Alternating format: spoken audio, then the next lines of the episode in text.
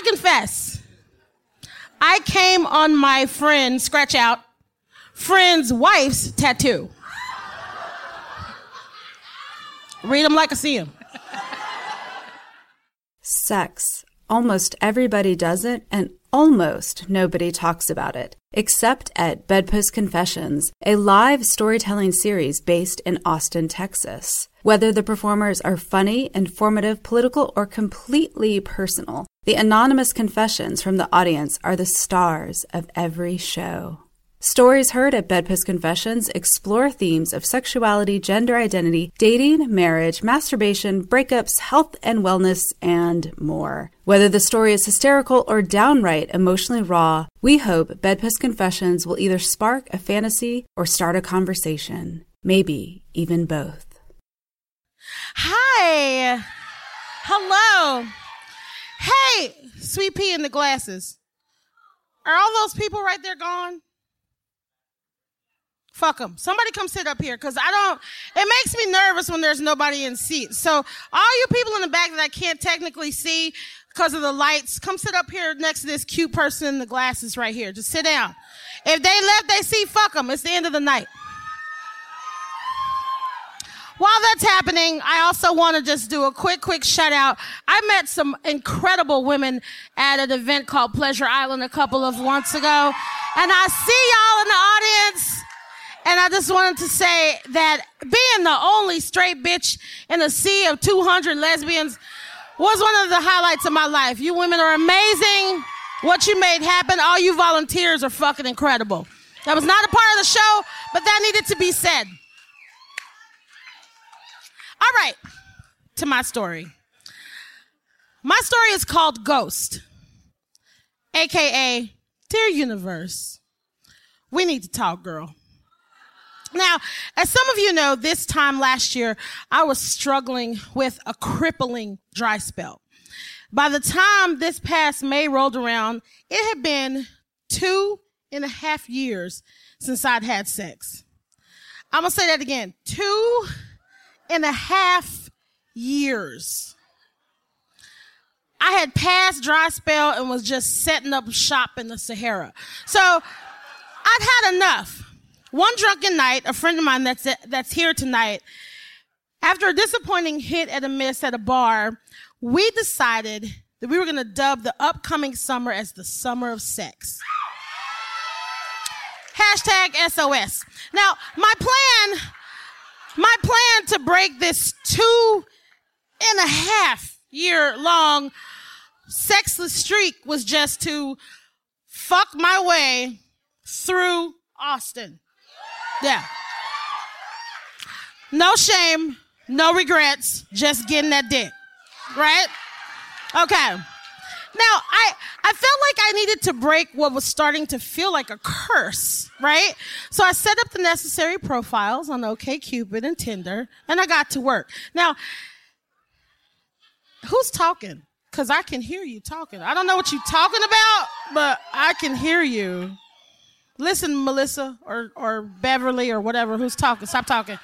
Now, as a side note, it turns out it is incredibly easy to have no strings attached sex in Austin, Texas. Now, that might not be a surprise to some of you sluts and whatever, but to me, I was genuinely surprised. Now, anyway, so I developed a foolproof system because a bitch is a fan of efficiency. Uh, I'd engage in the necessary small talk and then I would hit him with my pitch. And my pitch was always some sort of version of this, like, hey, uh, so look here. Uh, what's your name? John. All right, look here, John. So I'm not looking for a boyfriend. And I know you've probably heard this before, but I am for real. I'm doing a personal experiment to see how many dudes I can fuck this summer. It's my summer of sex. Now, you can be involved in any capacity you'd like. We can do this once. We can do this several times. What we can't do is catch feelings. There's also no cuddling, no asking me about my life or my family, no spending the night, no dating, and no calling me for any reason other than sex. Are you in? Turns out, yes. Lots of men were absolutely in. Now, my only rule was that I had to meet them one time in public to make sure I didn't get that crazy vibe, right? My gut is rarely wrong about men. Whether or not I listen, totally different story. So if I didn't get the crazy vibe, it was on. Now I gotta say, my summer sex started very well. I was pleased with myself and how uninhibited I was. I was asking for what I wanted, when I wanted it, and how I wanted it. I was having really, really, really, really good sex. Lots of it. And most of the time with men half my age.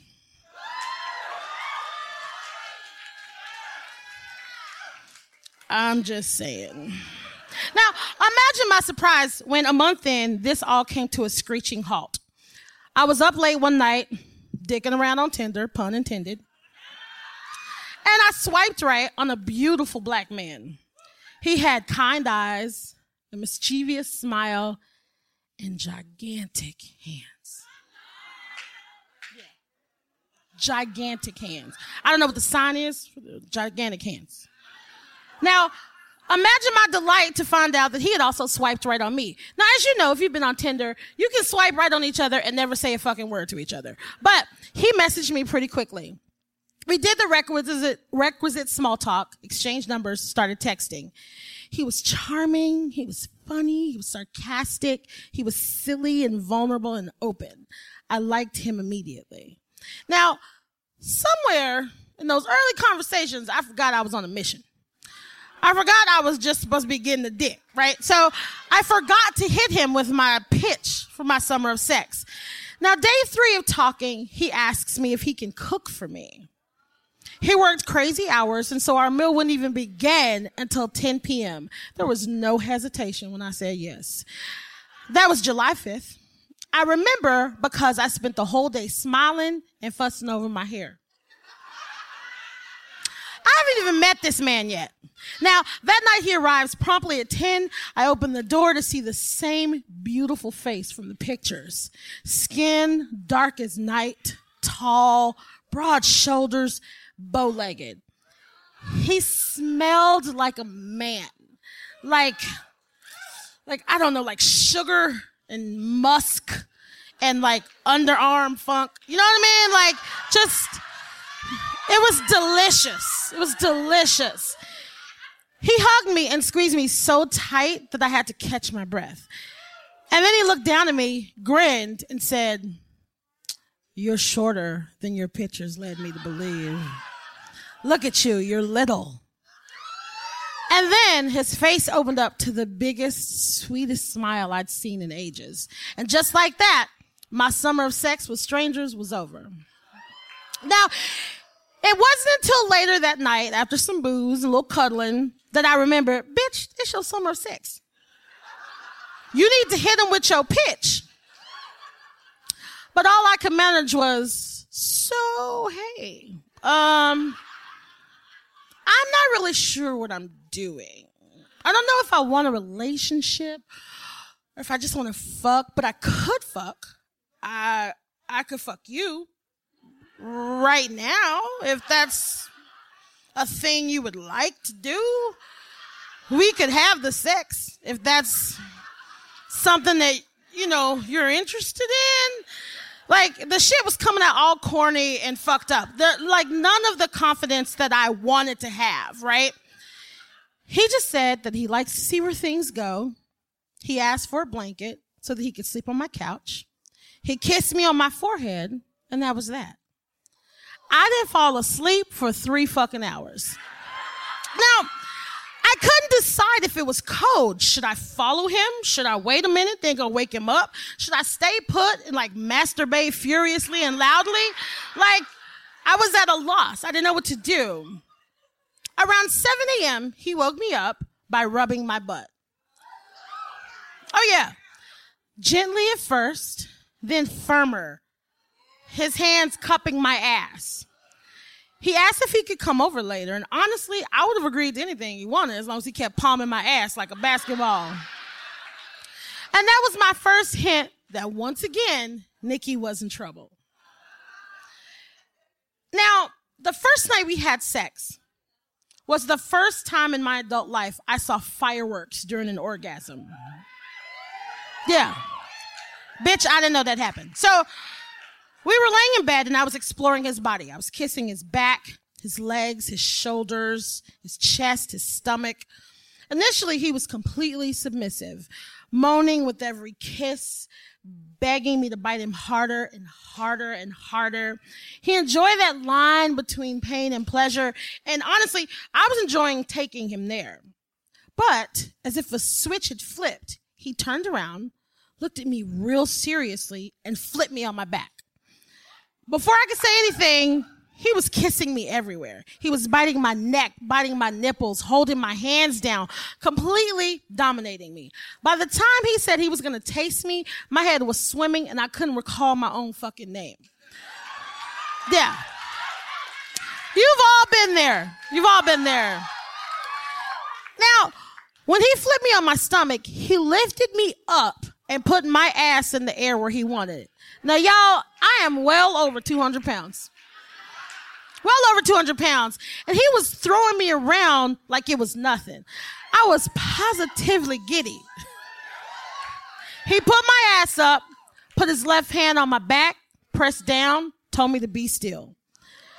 And seemingly in one move, he licked me, moaned, and glided in effortlessly. Then simultaneously, we both said, fuck. Yeah. Now, I don't remember much after that, except the end. the very end, he grabbed a handful of my hair.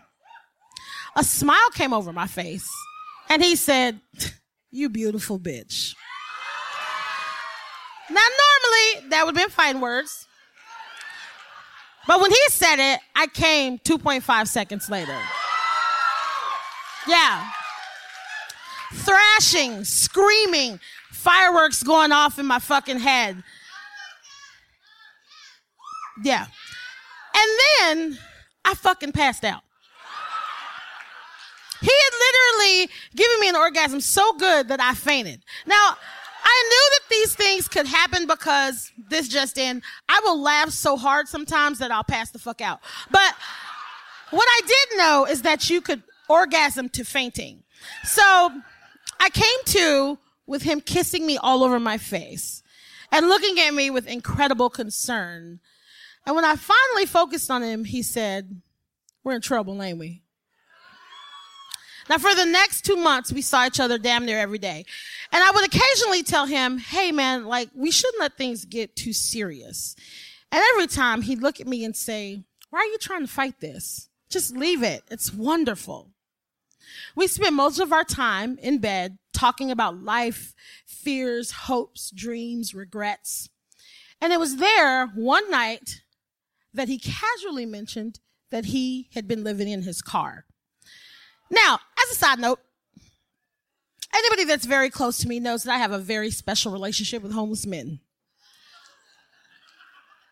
Yeah. It's not only a bone of contention, but it's like a running joke in my life. If there is a man within a mile radius pushing a cart smelling faintly of pee, he's gonna hit on me. It's just something that is. It just is. So it came of no surprise that I find myself in bed, totally smitten for the first time in years with a man that was living in his fucking car.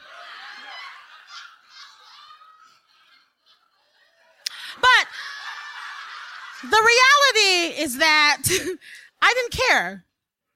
I wanted him to be around me as much as he wanted to be around me. I I knew that he had just moved here and he didn't have anyone, and I wanted to be his someone. I wanted to be his safe place. I didn't give a fuck about the rest of it. Also, he was fucking me like a champ. So my view, my view was a little skewed. We all know what happens to me when I get good dick. So here I am feeling what I haven't felt in years, getting what I haven't gotten in years. Like I said, I'm smitten. I decide to invite him to a fat bottom show. He comes towards the end of the show and he seems out of sorts, but I figure it's because he's tired. As the night goes on, he gets more distant. until all of a sudden we are the couple outside of the bar having an intense whisper conversation. And it's not a fight. It's just like that really awkward, like, are you sure that you are all right? With the, with the clenched teeth and the whispering. He decides he should just go to my house and wait for me. I get home. He's asleep. I hop in bed and he reaches for me in his sleep, like he's done every night that he spent in my bed. He wakes me up the next morning before he goes to work. He kisses me on my forehead. He says goodbye, and that is the last time I see him. that is my sister for about two months. now, during this two months, the next two months, it takes me a while to realize that I've been fucking ghosted. And the main problem is because, you know, I'm fucking conceited. Like when a man disappears, the first thought in my head is that he's dead. Like I skip right past, oh fuck, he's found someone new, he doesn't want me, and I go straight to, holy fuck, he's dead. Cause obviously, if you stop talking to me, your ass is dead. You can't possibly still be living. Right? So, my brain starts fucking with me. I start having dreams that he's dead. I start having dreams that he's drowning because he's from Louisiana and it's around the times that the floods happen. I'm calling him several times a day. And I start sending him text messages that set, they, they start off like, uh, niggas, you all right? And they quickly escalate to, okay, I'm freaking the fuck out. Are you dead? I'm pretty sure you're dead. Oh, fuck, you're dead. Are you dead? Please just tell me if you're dead. After about three weeks of this, my sister says, let's just call him from a different number than yours. Genius, right? It's genius. So we did. And he picked right up. Yep. Now, what he said doesn't matter because I had all I needed. He was alive. He was fine. He just didn't want me.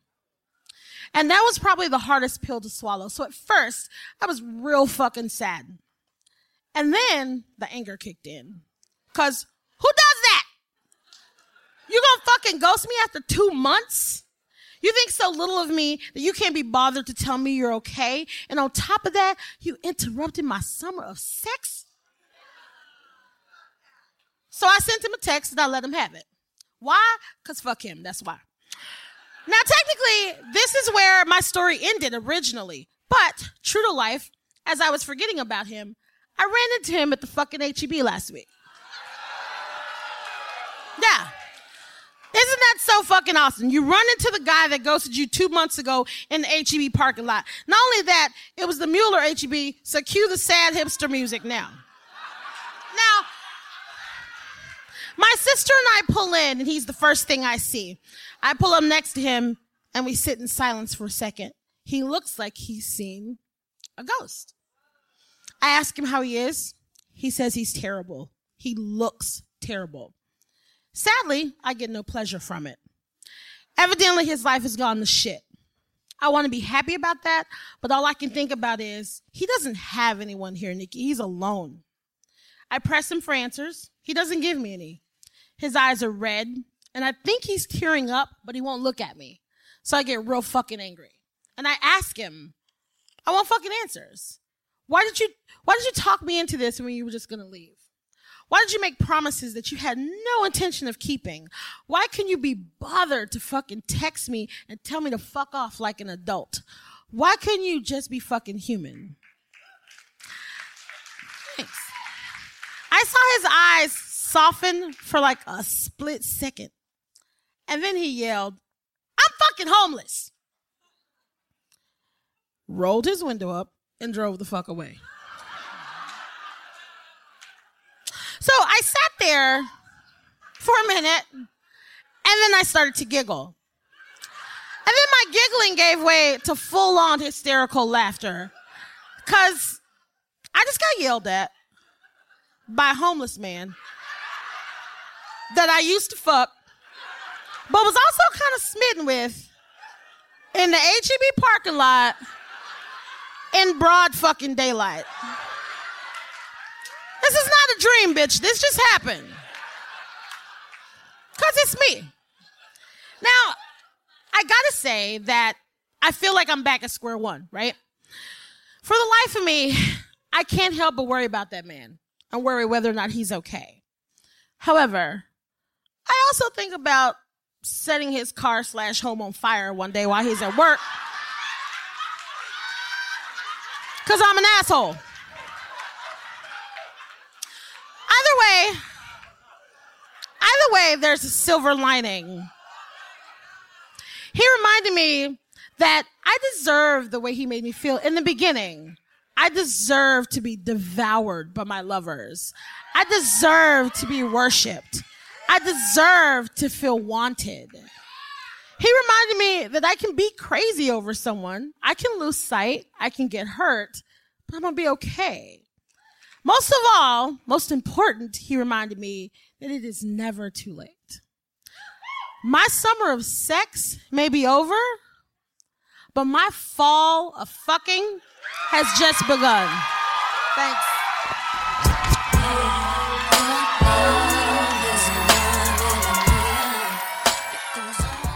Bedpost Confessions is produced by Julie Gillis, Mia Martina, and Sadie Smythe. Audio production is by Ian Danskin. You don't have to attend a show to confess. With our confession scroller, you can confess with us anytime on our site at bedpostconfessions.com. Also, pick up a copy of our anthology, Bedpost Confessions Real Sex, Real People, Real Stories, which features 35 stories and hundreds of audience confessions. Bedpost Confessions, the anthology, found on Amazon in print and ebook. Subscribe to the podcast on iTunes, and if you have a sec, please help bring Bedpost Confessions to more people by rating the podcast. You know how it works. More ratings and reviews equals higher podcast ranking equals more confessions.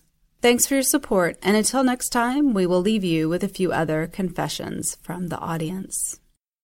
I confess that the other evening, my girlfriend farted while I was going down on her. We both ignored it happening, but then after she said while cuddling, Can we never talk about how I tooted on your face ever?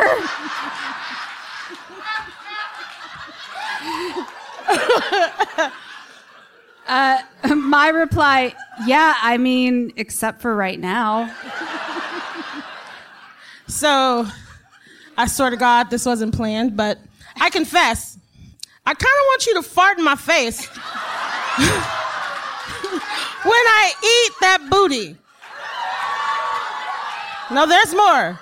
Yeah. Bring the damn tiger out of me. Rawr. Like a tiger. No, I mean a lion. Rawr. Smiley face. I just read them like I see 'em. Yeah, yeah.